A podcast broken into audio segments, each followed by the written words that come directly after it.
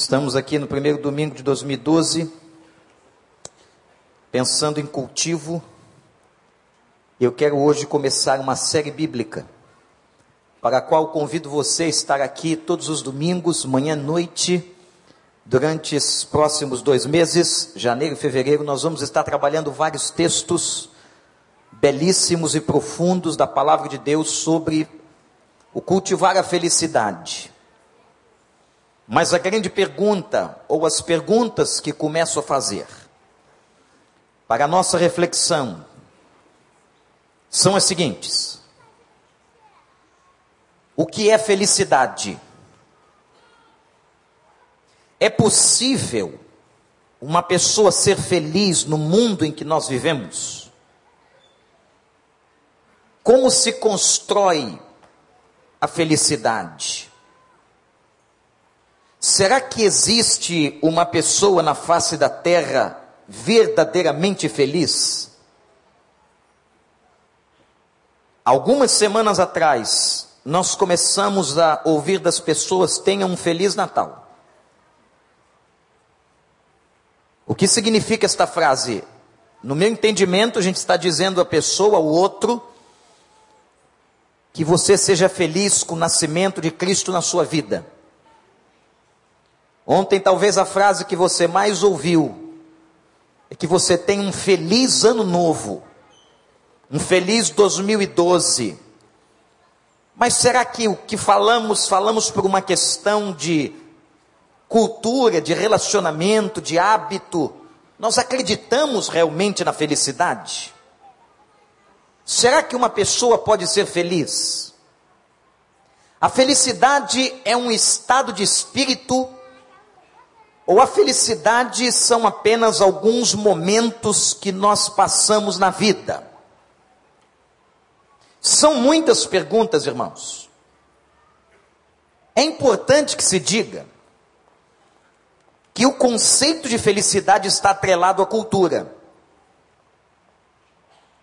Ao longo da história, a felicidade ganhou contornos distintos e diferentes em cada cultura, em cada contexto.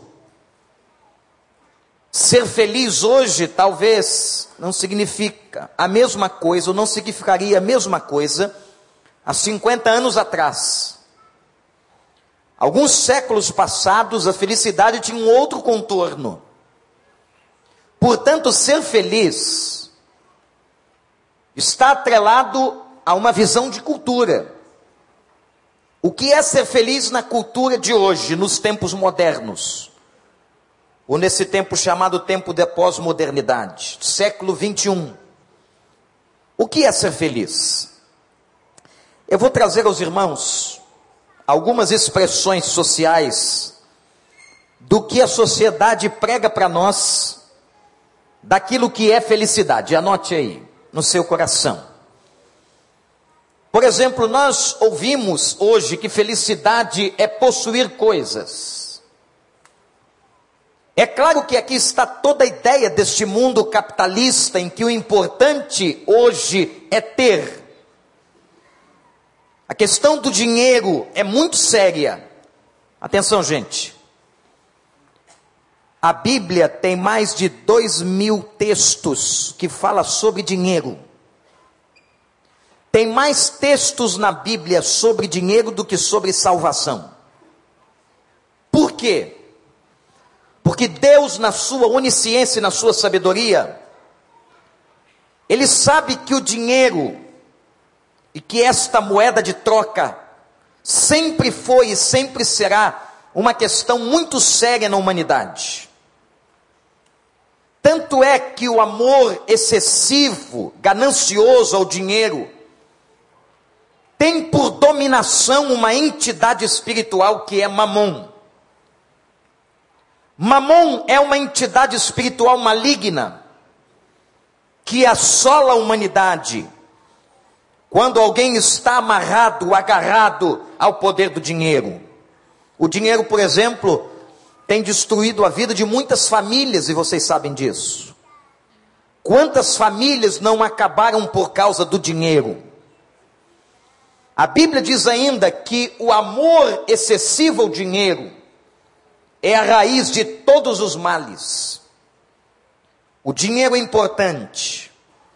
O dinheiro é a nossa moeda de troca na sociedade moderna e organizada. Entretanto, o problema do dinheiro é amar excessivamente o dinheiro. O problema do dinheiro é a avareza, é querer possuí-lo a todo custo e de toda forma. Por causa do dinheiro, nações estão lutando. Por causa do dinheiro, nações ricas fizeram muitos empobrecerem. O dinheiro é uma coisa muito séria. E com isso, meus irmãos, nós temos toda esta sociedade na qual vivemos, uma sociedade de consumo. Aqui vai uma perguntinha: você comprou menos ou mais do que no ano passado, hein? Você adquiriu menos ou mais? Quem é que compra mais, os homens ou as mulheres? Ouvi uma resposta veemente e rápida aqui na frente: os homens. Aí vê o esposo desta irmã seja um comprador inveterado, mas ele está aqui negando. É uma calúnia, pastor. Quem é que compra mais? A questão do comprar é uma questão da própria sociedade. Já percebeu que as coisas hoje duram muito menos do que no passado? Exatamente. Elas são feitas para não durar muito tempo, para que você possa comprar de novo. É importante, por que, que você vai ter uma geladeira que dure 30 anos? Quem é que está interessado hoje num celular que dure mais de seis meses? No outro dia, a Apple anunciou que saiu o iPhone 4. Mas recentemente, pessoas foram de madrugada para as lojas da Apple para comprar o iPhone 4S. E o cara sai de lá com aquilo na mão, dizendo: Eu tenho todo o poder. Sabe o que eu tenho? Um iPhone 4S. Mas olha para cá, a Apple anunciou semana passada que até outubro sai o iPhone 5. Quem é que está preocupado quando chega para comprar um automóvel? O vendedor diz: fique tranquilo que aqui são sete anos de garantia. Quem hoje fica com um carro sete anos? Aliás, hoje andando na Olegário Maciel, eu vi um Rolls Royce de 1900 e alguma coisa, aquele eu quero. É de colecionador. Mas quem é que fica com um Fusca 64 como eu tinha alguns anos atrás? Alguém aqui ainda tem um Passat velho? Não venderam. Uma variante? Há médicos aqui que tiveram, vão ter vergonha de dizer, um Aeroílis com persiana atrás? Era carro de doutor. Quando passava um aeroílis e persiana atrás, olha lá o doutor. É médico. Ou então um Dodge Dar. Lembra do Dodge Dar? Depois fizeram uma versão mais moderna. Os jovens estão assim, sem saber o que o pastor está dizendo. Olha, eu não sou tão velho assim. É porque as coisas mudam rápido. Dodge Dar Polara. Pequeno, compacto. As coisas são feitas para não durar. Então, quem tem alguma coisa, ou quem possui o que deseja, experimenta uma satisfação, uma sensação de preenchimento, isto é uma ilusão perceptiva. Segundo, a sociedade do mundo contemporâneo diz assim: felicidade, na verdade, é ter saúde. E agora vamos todo mundo malhar. Vamos todos correr para as academias. Vamos todos correr para os consultórios dermatológicos. Sem que ninguém saiba, óbvio, porque isso é um segredo. Vamos pedir ao médico: dá para injetar botox aqui? Eu não estou gostando porque quando eu estou sorrindo e olho no espelho, as minhas laterais estão se enrugando, isso está me irritando. Nunca a sua avó pensou nisso. Então você vai, faz algumas aplicações de botox nos olhos, na boca. Onde mais gente que faz? Tá vendo como é que tem gente que sabe onde aplica a tal da injeção? Mas o problema do botox é que dura quanto tempo? Olha aí, gente, só seis meses. Quando acaba o efeito, o que você tem que fazer? Vai de novo no dermatologista, paga outra série de botox. Ele fica numa alegria viajando para Paris, para Londres, e você com um rosto maravilhoso. Olharam a foto da Mona Lisa? A Mona Lisa era um padrão de beleza europeu. Ninguém sabe até hoje quem era a Mona Lisa. Se você vai ao Louvre, está lá exposta, exposto o quadro da Mona Lisa, aquela moça roliça. Ela era roliça, ligeiramente cheinha. Padrão de beleza não é esse hoje. Ela tem que ser um varapau fina. Pesar na balança para ver quantas gramas. Esse Natal foi uma loucura. Comemos tanto e agora comer está tão fácil que a gente amanhã vai para a academia, a primeira coisa que você vai fazer é pesar. Quantas gramas eu engordei? E se você percebeu que engordou um pouquinho mais, isto é terrível, isto é terrivelmente diabólico. Sociedade para você assim: olha, ser feliz é ser magro, é, ser, é ter o rosto esticado, é não poder ter cabelos brancos. Quantos homens aqui não gostam de ter cabelos brancos e pintam? Ó, ninguém levantou a mão. Mas fica comigo na porta ali cumprimentando o povo, você vai ver como Deus faz milagres. Passa um homem de cabelos vermelhos, cabelos com cor de caju. Eu estava olhando, eu tenho poucos cabelos, não é?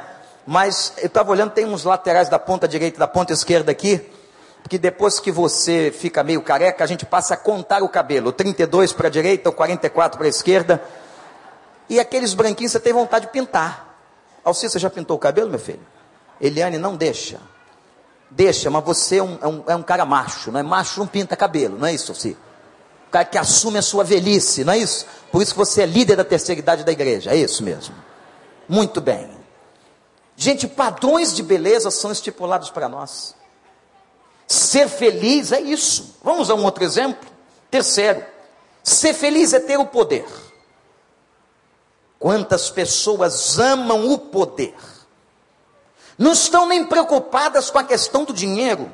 O dinheiro pode ser uma consequência do poder. Eu me lembro de uma entrevista que um repórter fez certa vez, e sempre, sempre eu estou me recordando dela quando o Antônio Carlos Magalhães, governador da Bahia há muitos anos, senador, foi questionado: por que, que o senhor permanece em Brasília? Já com tanta idade, tendo uma fortuna imensurável na Bahia, por que o senhor ainda se candidata a cargos públicos e ainda está aqui no Planalto Central? Antônio Carlos olhou para o repórter e disse: Meu filho, você é muito inexperiente. Você não sabe o fascínio e a maravilha que é o poder. Sabem por que o homem gosta tanto de poder? Porque o poder é o controle. O poder é a capacidade de controlar as pessoas. Há em nós, no ser humano, uma tendência como se fosse um gene psicológico que me leva a querer controlar a vida das pessoas. O poder traz fama, o poder traz fortuna, o poder dá controle ao ser humano. Então, no mundo contemporâneo, eu comecei dizendo que poder, dinheiro, são sinônimos de felicidade, estética, beleza os padrões de saúde são sinônimo de felicidade. Mas há um quarto aspecto que me impressiona no mundo contemporâneo que é confundido com a felicidade. Felicidade como aquilo que é o ter o conhecimento, a onisciência. O pecado de Eva, o pecado adâmico, por que, que você não pode comer? Porque esta fruta ou este fruto é o fruto do conhecimento. Interessante, irmãos. O dia que você comer, serás igual a Deus. Vejam que desde o princípio no jardim, A questão do conhecimento está dentro do homem. Quebrar as suas barreiras, quebrar os seus limites, desvendar o que é desconhecido. Mas, meus irmãos, ao longo da história, muitos enlouqueceram buscando conhecimento. E eu lhes digo mais: atenção, jovens, irmãos e irmãs.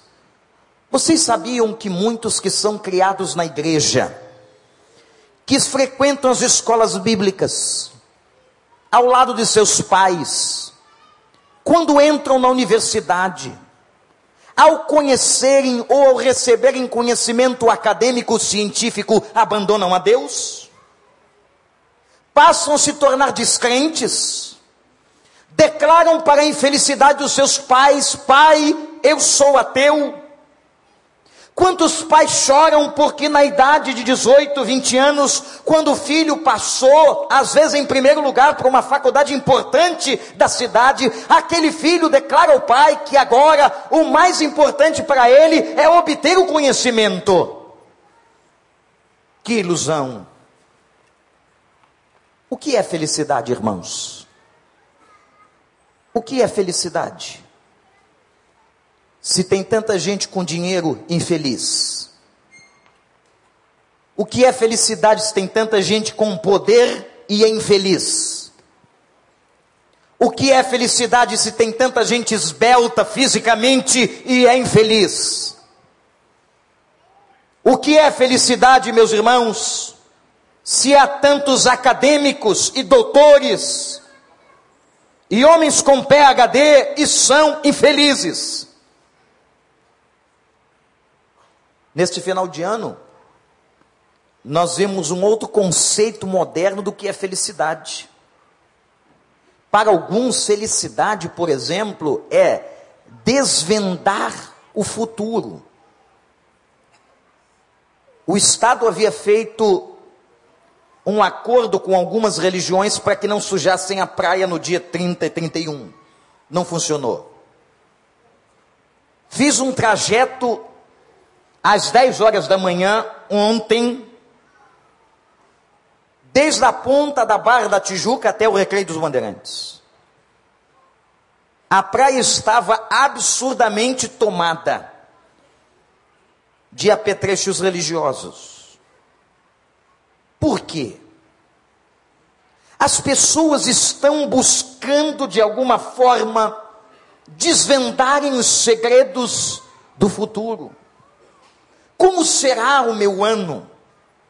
Fazem promessas, oferendas aos seus deuses para que eles possam lhes revelar a felicidade, para que eles, esses deuses, possam dizer a essas pessoas qual é o caminho para encontrar a felicidade para o coração. Mas o problema é que essas pessoas normalmente no final do próximo ano voltam, fazem os mesmos pedidos em lágrimas e têm que declarar que realmente não encontraram a felicidade. Vou lhe dizer uma última coisa sobre a felicidade na visão contemporânea no mundo moderno. Felicidade, por exemplo, para aqueles que colocam, meus irmãos, no outro as suas expectativas. Tem gente que diz assim: quando eu casar, serei feliz. Se eu encontrar um amigo, serei feliz. Se eu encontrar um relacionamento, tiver aquela pessoa que Deus mandar, eu serei feliz. Veja que interessante. Transportamos para o outro a nossa felicidade jogamos sobre a outra pessoa o aspecto de sermos felizes. Não é o outro que te fará feliz. Não é o seu cônjuge que te fará feliz. Não é aquela pessoa que está ao seu lado que te fará feliz. A felicidade para um homem, para uma mulher, não está na outra pessoa, mas a felicidade é um estado de encontro dentro de si mesmo. Interessante. Quantas pessoas estão procurando no outro e com o tempo percebem que o outro não pode dar conta da sua felicidade. Vou lhes contar aqui uma história que eu não sei se você já ouviu, se eu contei a você. Na época da adolescência, nós fazíamos uns acampamentos. Esses retiros espirituais que eram bem diferentes dos retiros que os jovens fazem hoje, que os adolescentes fazem, hoje. Por exemplo, Irmã Nilza Garcia, doutor Celso, tinha uma casa aqui no Recreio. O Recreio ainda era uma área bastante erma, só quem morava aqui ou tinha casa aqui era casa de veraneio. Já foi local de acampamento de adolescentes da nossa época. Lembra disso, tia Nilza? Nos reunimos, nos reunimos na garagem daquela casa. Íamos à praia do Recreio. Hoje a, a turma se reúne em hotéis de três estrelas e alguns reclamam porque que não é de quatro, de cinco. Naquela época não era assim, não. E havia um tradicional culto que encerrava os nossos acampamentos. Não sei se o pastor Paulo se lembra porque ele é mais novo. Mas era o tal do culto da fogueira. Lembra disso, Dino? Quantos aqui que são mais velhos que se lembram do culto da fogueira, final do acampamento?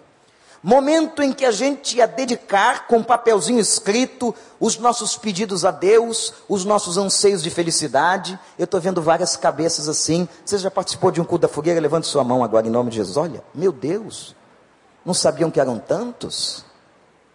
Pois naquele culto da fogueira, aquela última noite, adolescente, era o momento do tiro final. O tiro final o que que era? aquela garota que nós estávamos olhando durante todo o acampamento com toda a santidade, que é peculiar a um crente, e aquela garota olhando para aquele rapaz, depois do culto da fogueira, era o tiro final. Se você não atirasse ali, também não atirava mais. Então, toda expectativa. E eu me lembro de uma moça, uma beleza plástica, belíssima, parecia Barbie, aquela boneca. Olhava de longe, porque antigamente a gente não chegava muito perto. Ficava contemplativamente olhando de longe até o momento do bote. Ela era maravilhosa, linda. Obviamente a gente estrategicamente sentava do outro lado da fogueira. O que, que aconteceu naquela noite, irmã Raquel? Um temporal apagou a fogueira não apagou só a fogueira, mas a água caiu sobre a nossa cabeça, ia descendo pelo nosso rosto, consequentemente pelo rosto da boneca, e foi tirando a maquiagem que era densa naquele rostinho tão bonito. Meus irmãos, aquela moça foi se transformando debaixo daquela maquiagem, daquela coisa fantástica que ele aparentava, havia um rosto estranho, um rosto ferido, um rosto amedrontador. Ela era muito feia. E eu havia orado aquele culto da fogueira inteiro pedindo ao Senhor revelação, mas quando eu vi, eu disse: Senhor Deus, eu não estou preparado. Vamos esperar mais um pouco.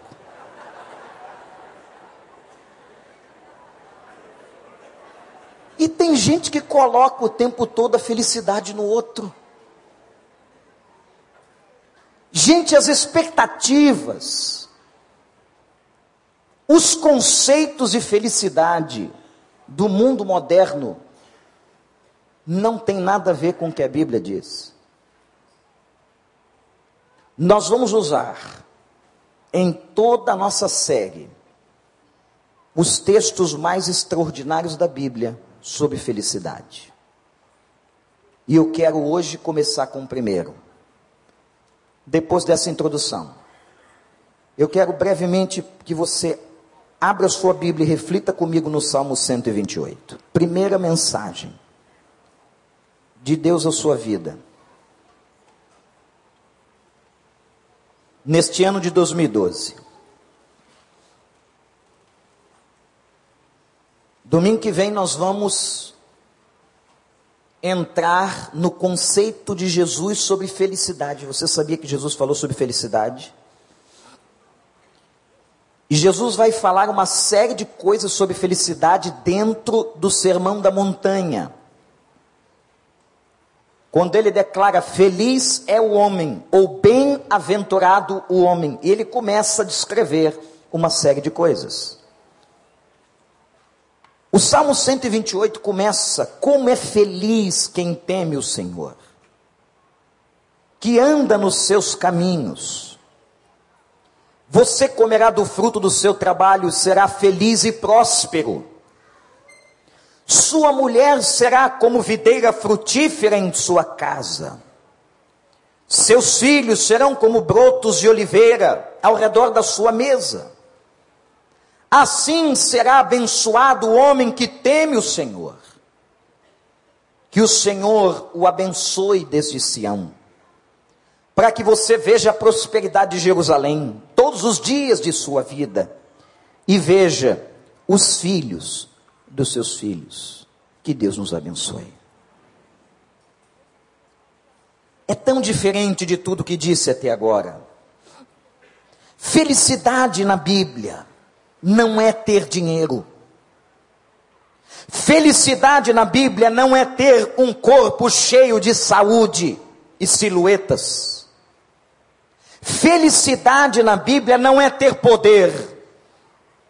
Felicidade na Bíblia não é ter um casamento.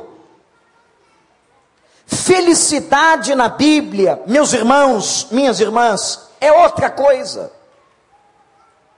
O conceito de Deus sobre felicidade é outro, distinto. O que é ser feliz? E agora, a partir deste salmo, eu respondo as perguntas da introdução, ou pelo menos parte delas. É possível uma pessoa ser feliz neste mundo? A Bíblia diz: sim, é possível. É possível que um homem e uma mulher sejam felizes? Sim, é possível. O que nós temos que fazer nos próximos dias da nossa reflexão é descobrir como. Como se cultiva a felicidade. Como se planta a felicidade. Como se constrói a felicidade. E encontramos neste salmo a base de toda a felicidade para uma pessoa. Olhe para mim, preste atenção. Porque a Bíblia diz que felicidade, em primeiro lugar, é temer a Deus. Mas aqui, meus irmãos, nós temos que entender o que é isso. O que significava a palavra temer no hebraico, na língua que o Velho Testamento foi escrito? Será que temer a Deus é ter medo dele? Vocês sabiam que há pessoas que vêm à igreja porque têm medo de Deus?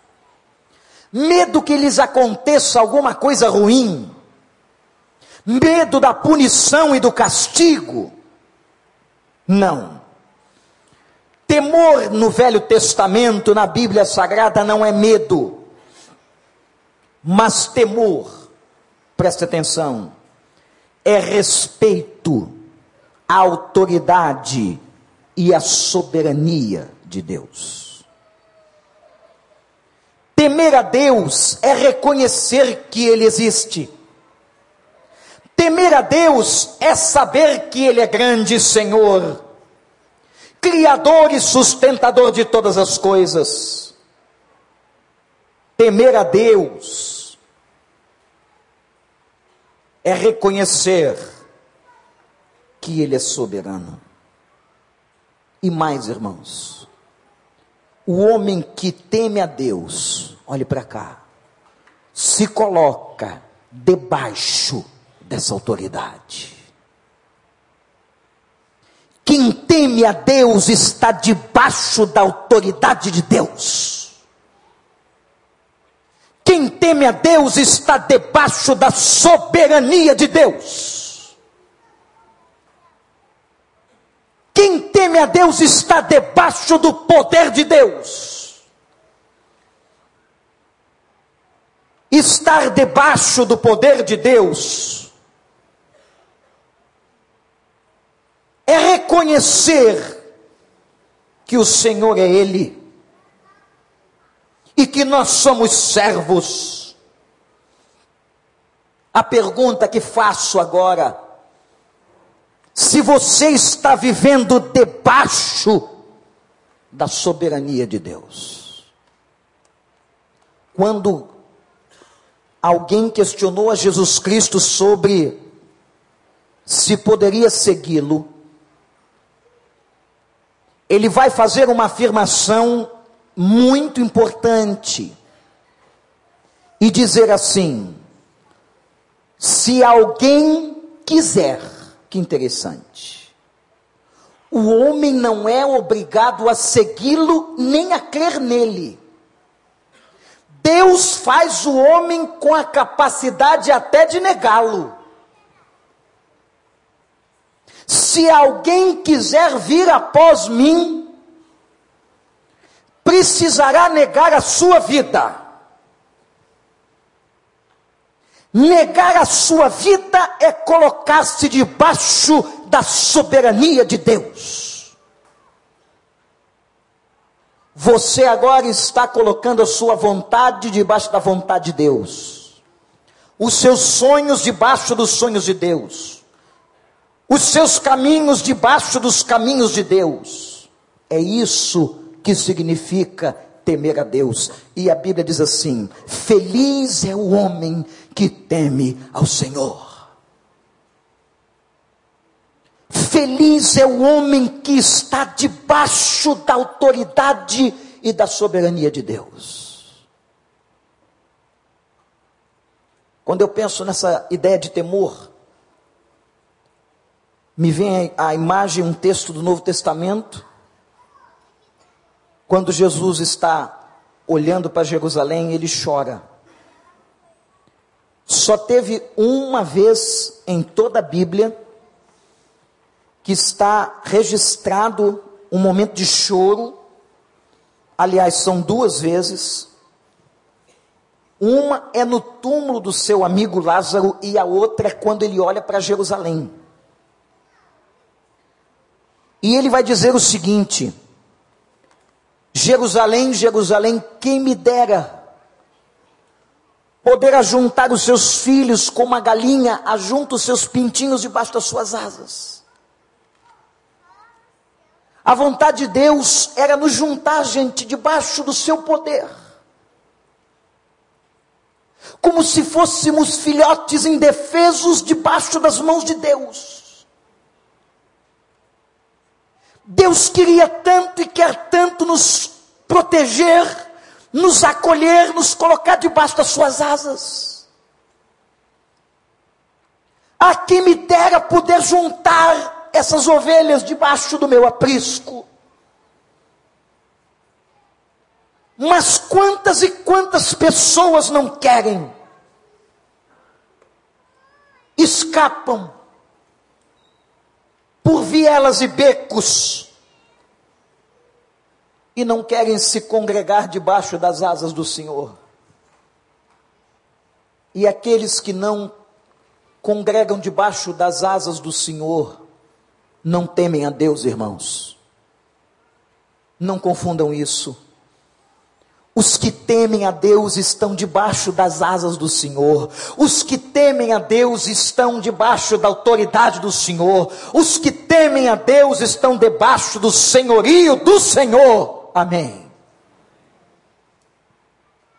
Feliz é o homem que teme a Deus, porque nós estamos debaixo do seu poder. Eu quero dizer para vocês nesta noite, no primeiro culto de 2012, aqui neste templo, nesta casa de oração. Vocês são felizes porque temem ao Senhor. Quem teme ao Senhor aqui é feliz, porque vocês estão debaixo das asas do Senhor, e Ele os protegerá, e Ele os guiará em paz nos seus caminhos. Mas enquanto o homem não se colocar debaixo das asas do Altíssimo, ele não teme a Deus. Não adianta dizer que teme a Deus e não obedece, que teme a Deus, mas não respeita, que teme a Deus, mas está longe dos caminhos de Deus. Mas o autor do salmo diz alguma outra coisa. Feliz é o homem que teme ao Senhor e, olha para o texto, e, e anda nos seus caminhos. Que caminho que nós vamos andar em 2012? Nos nossos? Eu quero convidar você a fazer uma coisa, olha só. Chega em casa, pega a sua agenda e diz assim: Senhor, preenche para mim. Escreve em cada dia da minha agenda por onde eu tenho que andar. Revela pelo teu espírito os caminhos que eu tenho que seguir. Deus, eu quero fazer e viver debaixo da tua vontade, nos teus caminhos. Eu quero andar diante do Senhor. Quem quer isso? Feliz é o homem que anda nos caminhos de Deus. Meus irmãos, não tem outra coisa a fazer. Andar nos caminhos de Deus é obedecer a Deus. E para obedecer a Deus, olhe para cá, você tem que conhecer a Deus, a Sua palavra. Quando você está orando, você está falando com Deus. Quando você está com esse livro aberto, Deus está falando contigo. E nesta palavra estão todos os caminhos para a sua vida. Alguém perguntou a um pastor de ovelhas como ele sabia quando uma ovelha, que é um animal tão dócil, tão quieto. A ovelha é aquele tipo de animal que não reclama. Como é que ele sabia, como pastor, que uma ovelha estava doente? E aquele pastor de ovelhas do rebanho disse o seguinte: é muito simples, é só observar quando ela para de comer.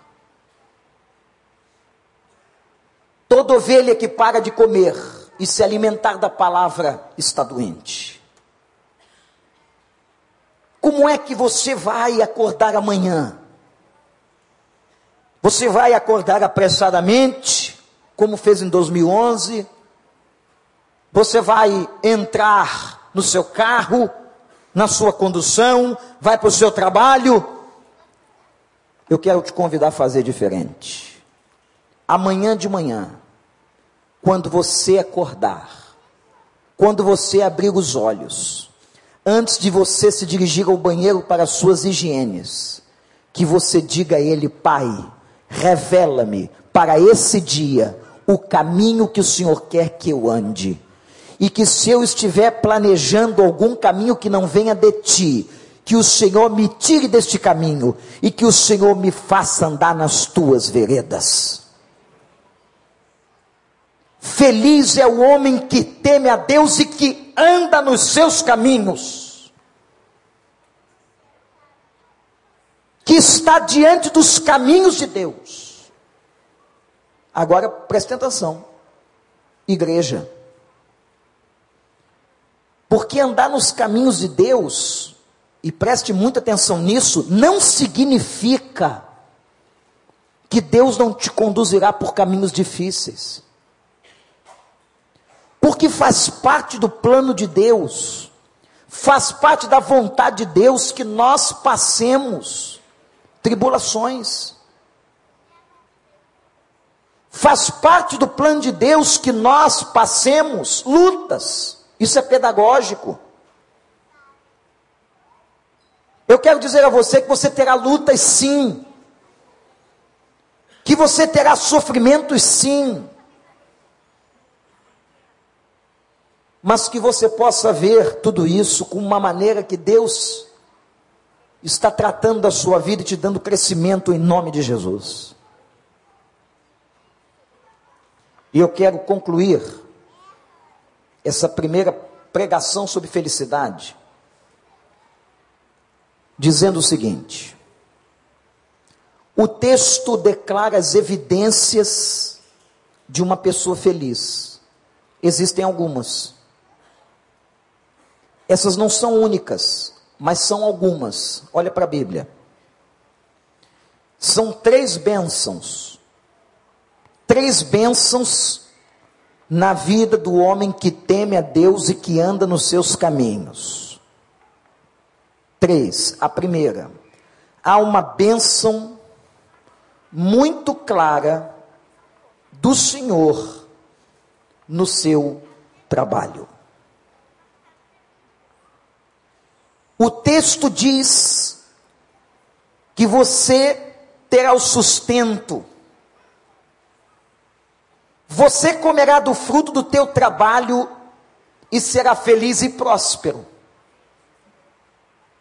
Mas aqui eu quero trabalhar um pouquinho rapidamente o conceito de prosperidade.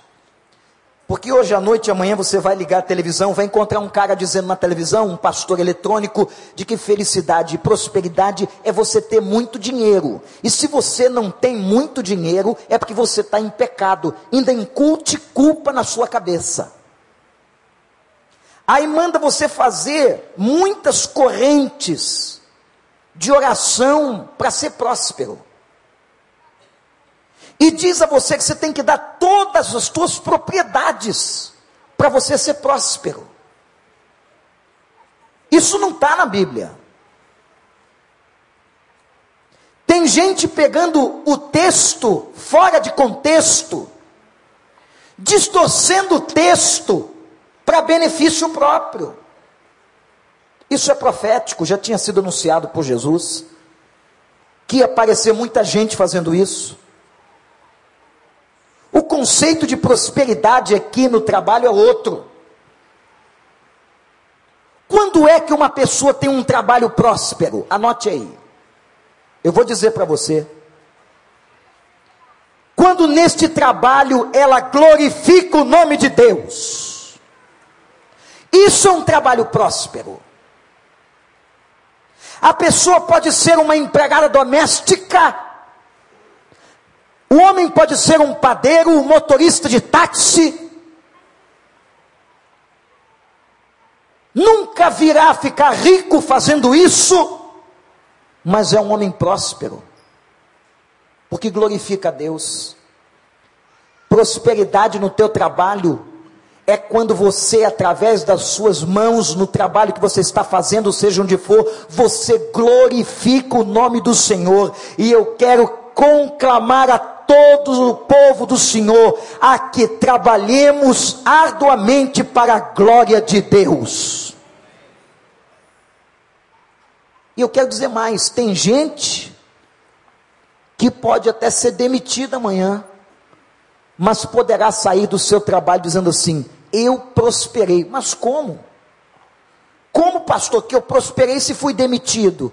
Você prosperou se cumpriu o tempo de Deus naquele lugar, e durante aquele tempo você glorificou o nome do Senhor. Mas se você naquele trabalho não glorificou o nome do Senhor, você pode até ter ganho muito dinheiro, você pode ter ficado rico, mas você não foi próspero.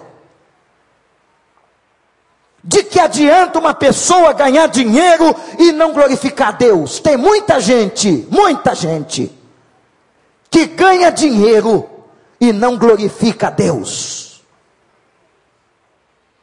E tem muita gente simples, vivendo com salário mínimo, morando numa casa difícil, mas que glorifica a Deus. Eu quero ter um trabalho que glorifique a Deus. Com honestidade. Onde as pessoas do seu trabalho olhem para você e vejam a Cristo.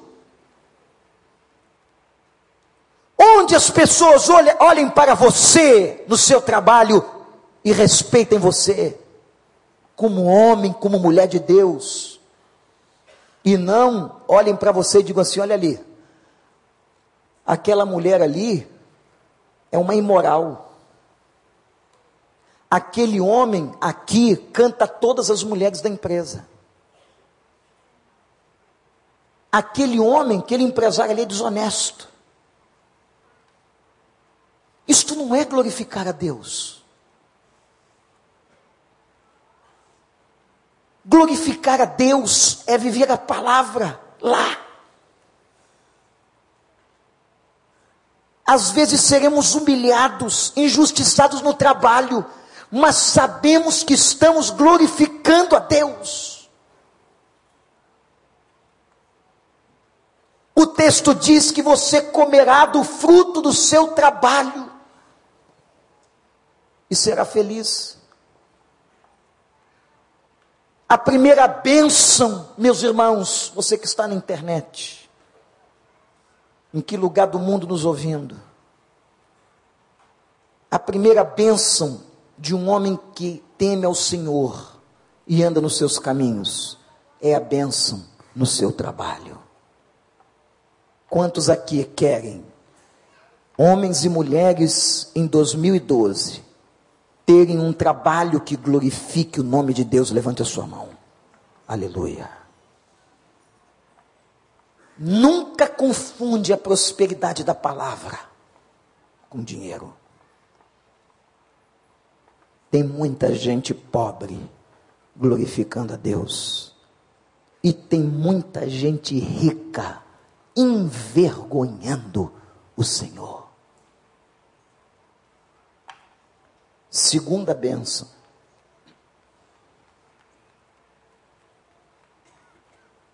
A segunda bênção está na família. Aqui tem uma promessa para o cônjuge. É claro que o texto hebraico está escrito numa cultura masculina. Então é óbvio que o texto está falando da mulher. Está falando da esposa. Mas a palavra de Deus se aplica na nossa cultura tanto a homens quanto a mulheres. O que, que diz o versículo? Sua mulher ou seu marido será como uma videira frutífera. O texto diz que teu cônjuge dará frutos. Meus irmãos, que bênção. Uma mulher cujo marido frutifica. Que bênção. Para um homem, quando uma mulher, a sua esposa, frutifica. Veja um conceito da Bíblia sobre felicidade é outro.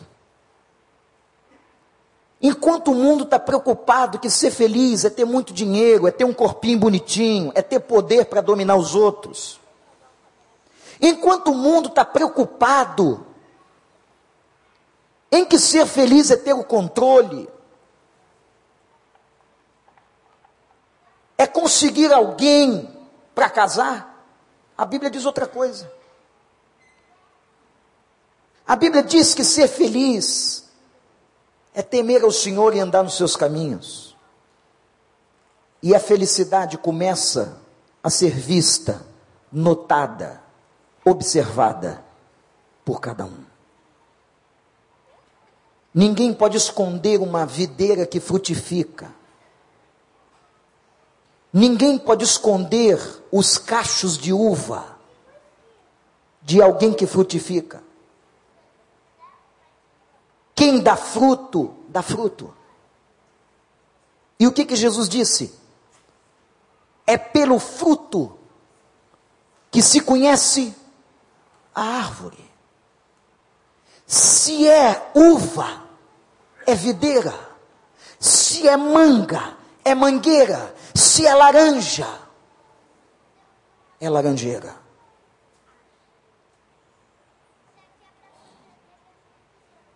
Interessante, igreja, olhem para mim.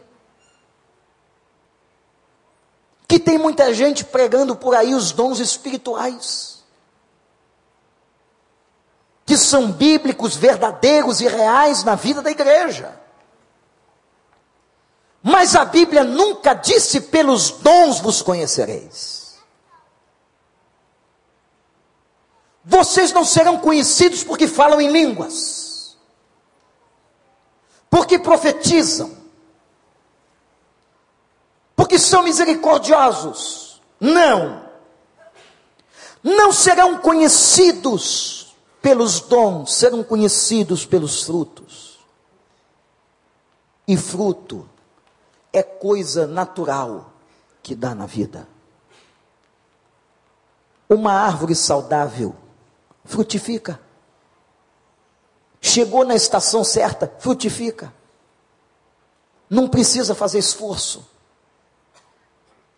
Uma árvore saudável no tempo certo frutifica, você vai ver o fruto, e fruto não se esconde. Por isso que é muito interessante essa coisa da calúnia.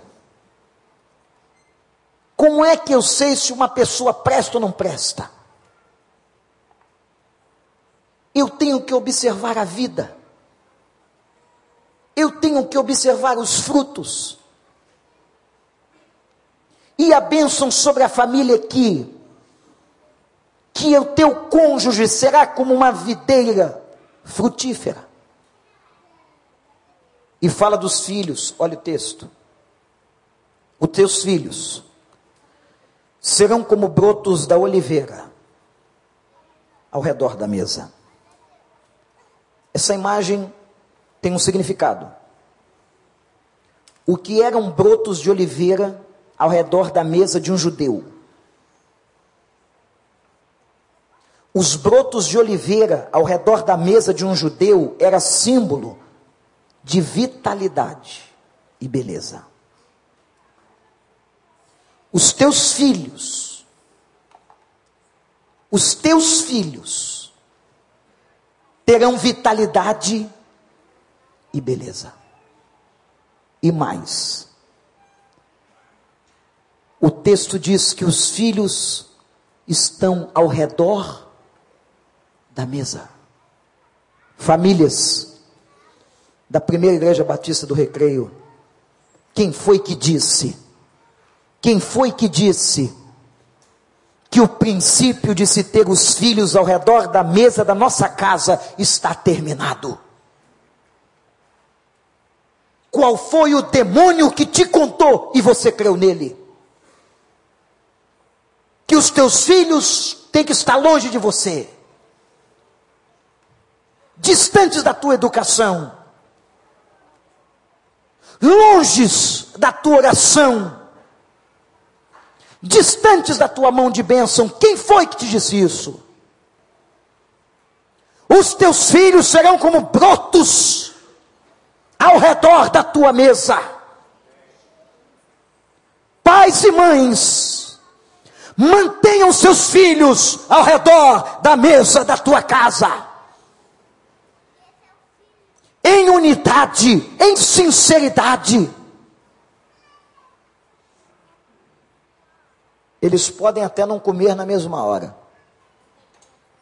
Eles podem até não jantar com você. Os desencontros dos horários são muitos. Mas o que a Bíblia diz? Eles estarão unidos ao redor da nossa mesa espiritual. Eles estarão ali, fortes e belos na presença do Senhor. porque os pais abandonaram seus filhos, entregando a educação moderna às empregadas, às babás, às creches e a tantos outros lugares e pessoas. Nós estamos vivendo uma sociedade em que os filhos não respeitam seus pais, não respeitam ninguém e não amam a Deus. Sabe onde é que um filho aprende a amar a Deus? Em casa. Não é na igreja. Um filho aprende a amar a Deus ao redor da mesa. Em casa. Debaixo da disciplina, do amor. É em casa.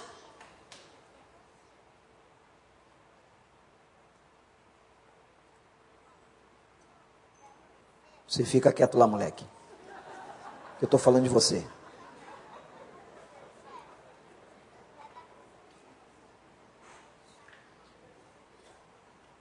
Terceira bênção. Primeira bênção foi sobre o trabalho. Segunda bênção foi sobre a família. A terceira bênção sobre as nossas relações sociais. O homem abençoado, ele vai, diz o texto, olha que interessante, abstraia o texto no seu contexto, que diz assim: que o Senhor abençoe desde Sião, para que você veja a prosperidade de Jerusalém. O que, que a Bíblia está falando? Está falando de sociedade. Está falando de uma cidade, de um lugar organizado. Olha, se uma casa, a casa de um homem que teme ao Senhor, se ele é abençoado no seu trabalho, se ele é abençoado na sua família, ele é uma bênção na sociedade. E vejam o que diz o texto: vai haver paz em Israel. As pessoas vão ver Deus, vão encontrar a paz, vão experimentar a Deus, vão encontrar a paz. Que as suas relações sociais em 2012, com seus amigos, aqueles que se relacionam com você no ambiente de trabalho, os seus vizinhos, que eles possam olhar para a tua vida e verem que aqui, ali na sua casa, ali onde você está, está um homem, uma mulher de Deus, que teme ao Senhor. E se todos nós crentes vivermos assim, haverá paz nessa cidade, haverá paz nos contextos. Eu quero convidar os irmãos a que façamos esta viagem para conhecer o que é ser feliz. Feliz é o homem que teme ao Senhor e anda nos seus caminhos. O que, que vai acontecer com ele? Ele vai ver o seu cônjuge frutificar. Ele vai ver os seus filhos onde, gente? Ao redor da mesa, debaixo da sua autoridade espiritual. E as suas relações sociais serão tão abençoadas que as pessoas olharão para você e verão, experimentarão a paz. Baixe sua cabeça.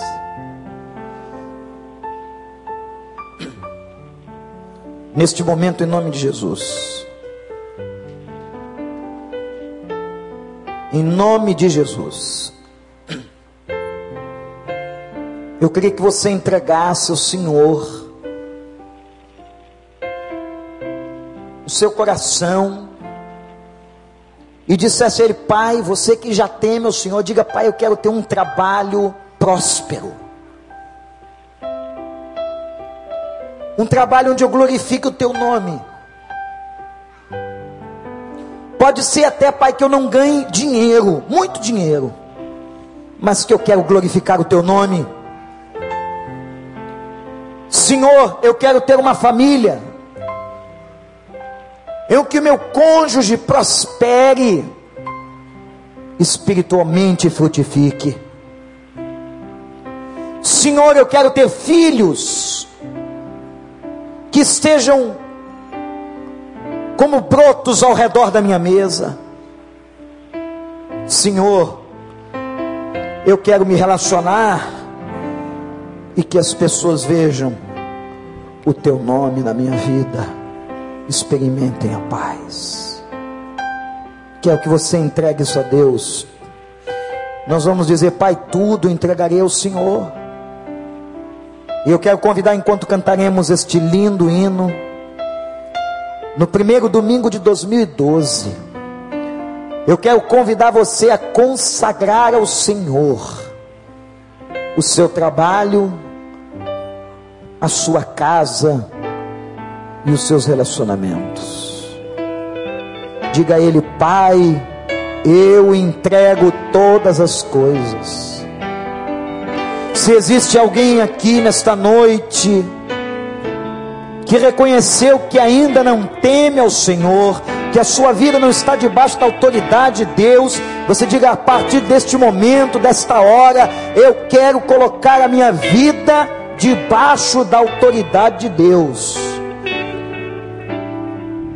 E agora nós vamos cantar, e eu quero convidar a todos que nesta hora quiserem consagrar o trabalho, a casa e os relacionamentos, que venham aqui na frente.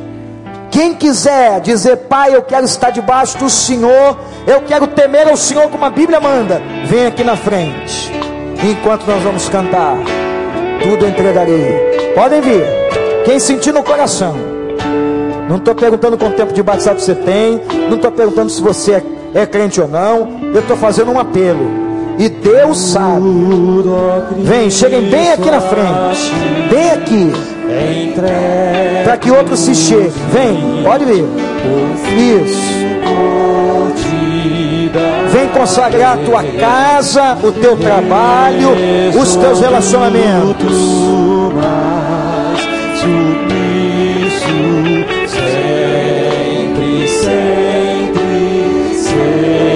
igreja de pé.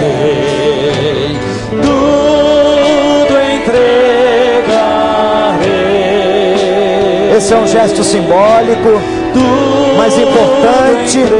Venha, sai do seu lugar, se coloque num corredor. Com esse gesto, você está dizendo, Pai, eu consagro ao Senhor. Tudo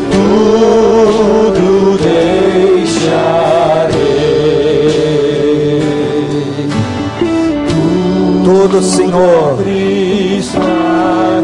Diz assim: o meu corpo, a minha alma.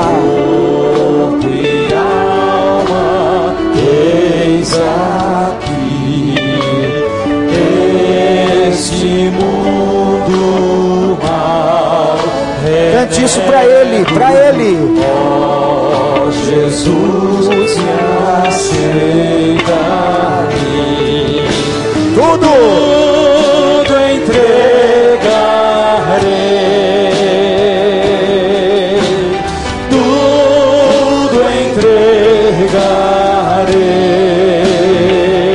Que está em casa, no trabalho, na internet. Ore e diga, Pai, eu consagro. Bendito, tudo deixarei. Tudo a Cristo a te entrego. Tudo a Cristo a ti. Diz assim: Quero ser somente teu. Você jovem, consagre o teu namoro. Você está namorando para construir um lar, uma família. Como os anjos lá no céu,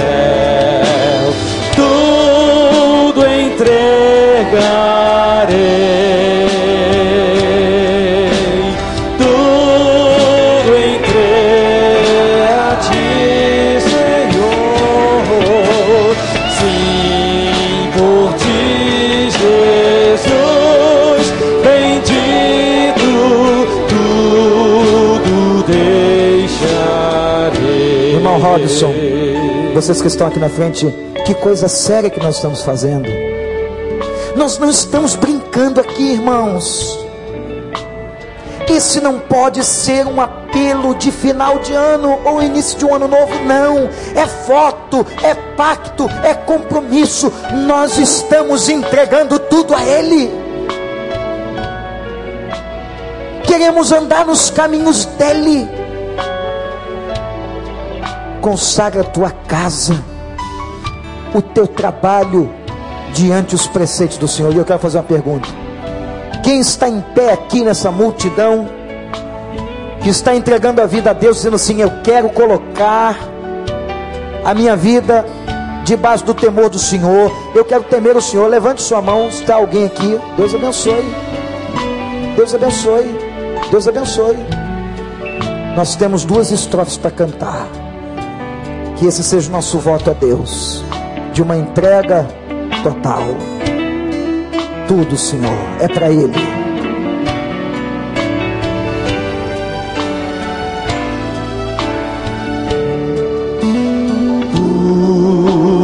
Cristo a ti entrego,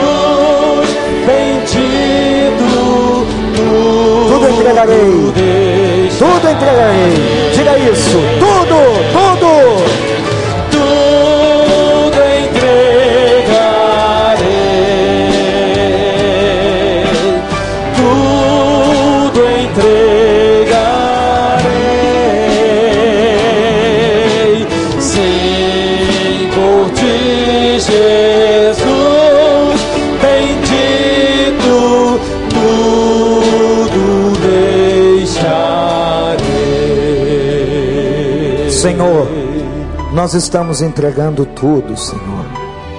Os meus irmãos estão aqui comigo, Pai, em pé. Saiam dos seus lugares. Estamos dizendo agora que estamos entregando tudo, Senhor. Nós entregamos a força do nosso trabalho. Que o nosso trabalho seja um lugar para glorificar o Teu nome. Se o Senhor quiser aumentar nossa renda, aleluia. Se o Senhor não aumentar a nossa renda, aleluia. Mas nós queremos glorificar o Teu nome, Senhor. Aqueles que vão receber uma porta nova de emprego, que eles glorifiquem o Teu nome naquele lugar. Pai, se eles não estão glorificando hoje, que glorifiquem, que mude as suas vidas e que glorifiquem o Senhor.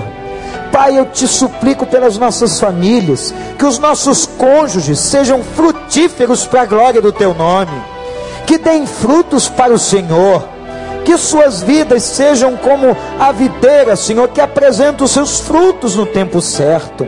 Que os nossos filhos, Pai, eu suplico pelos filhos, eu suplico por aqueles que têm filhos aqui, Senhor, que eles sejam como brotos ao redor da nossa mesa, que eles estejam debaixo da nossa autoridade espiritual, que eles estejam belos e fortes, que eles estejam obedientes ao Senhor, que eles estejam unidos, ó Pai, traz os filhos que estão perdidos de volta, Senhor, que esse seja um ano da restituição de filhos perdidos. Pai, abençoa as nossas casas, abençoa os nossos relacionamentos, Senhor. que possa haver paz na nossa Jerusalém, que possa haver paz na nossa cidade, que possa haver paz onde nós moramos, que as pessoas olharem para nós, que elas sintam, experimentem a paz de Jesus Cristo, nosso Salvador. Ó oh, Deus, nós entregamos tudo, tudo, Senhor, está nas tuas mãos, e eu te peço por aqueles que nessa noite colocam suas vidas debaixo do teu temor, que querem te respeitar, que querem te obedecer, que estão se convertendo nesta hora, ó oh, Deus de amor, Escreve esses nomes no livro da vida. Abençoa, dê graça, Senhor. Eu te suplico por eles, em nome de Jesus. Amém.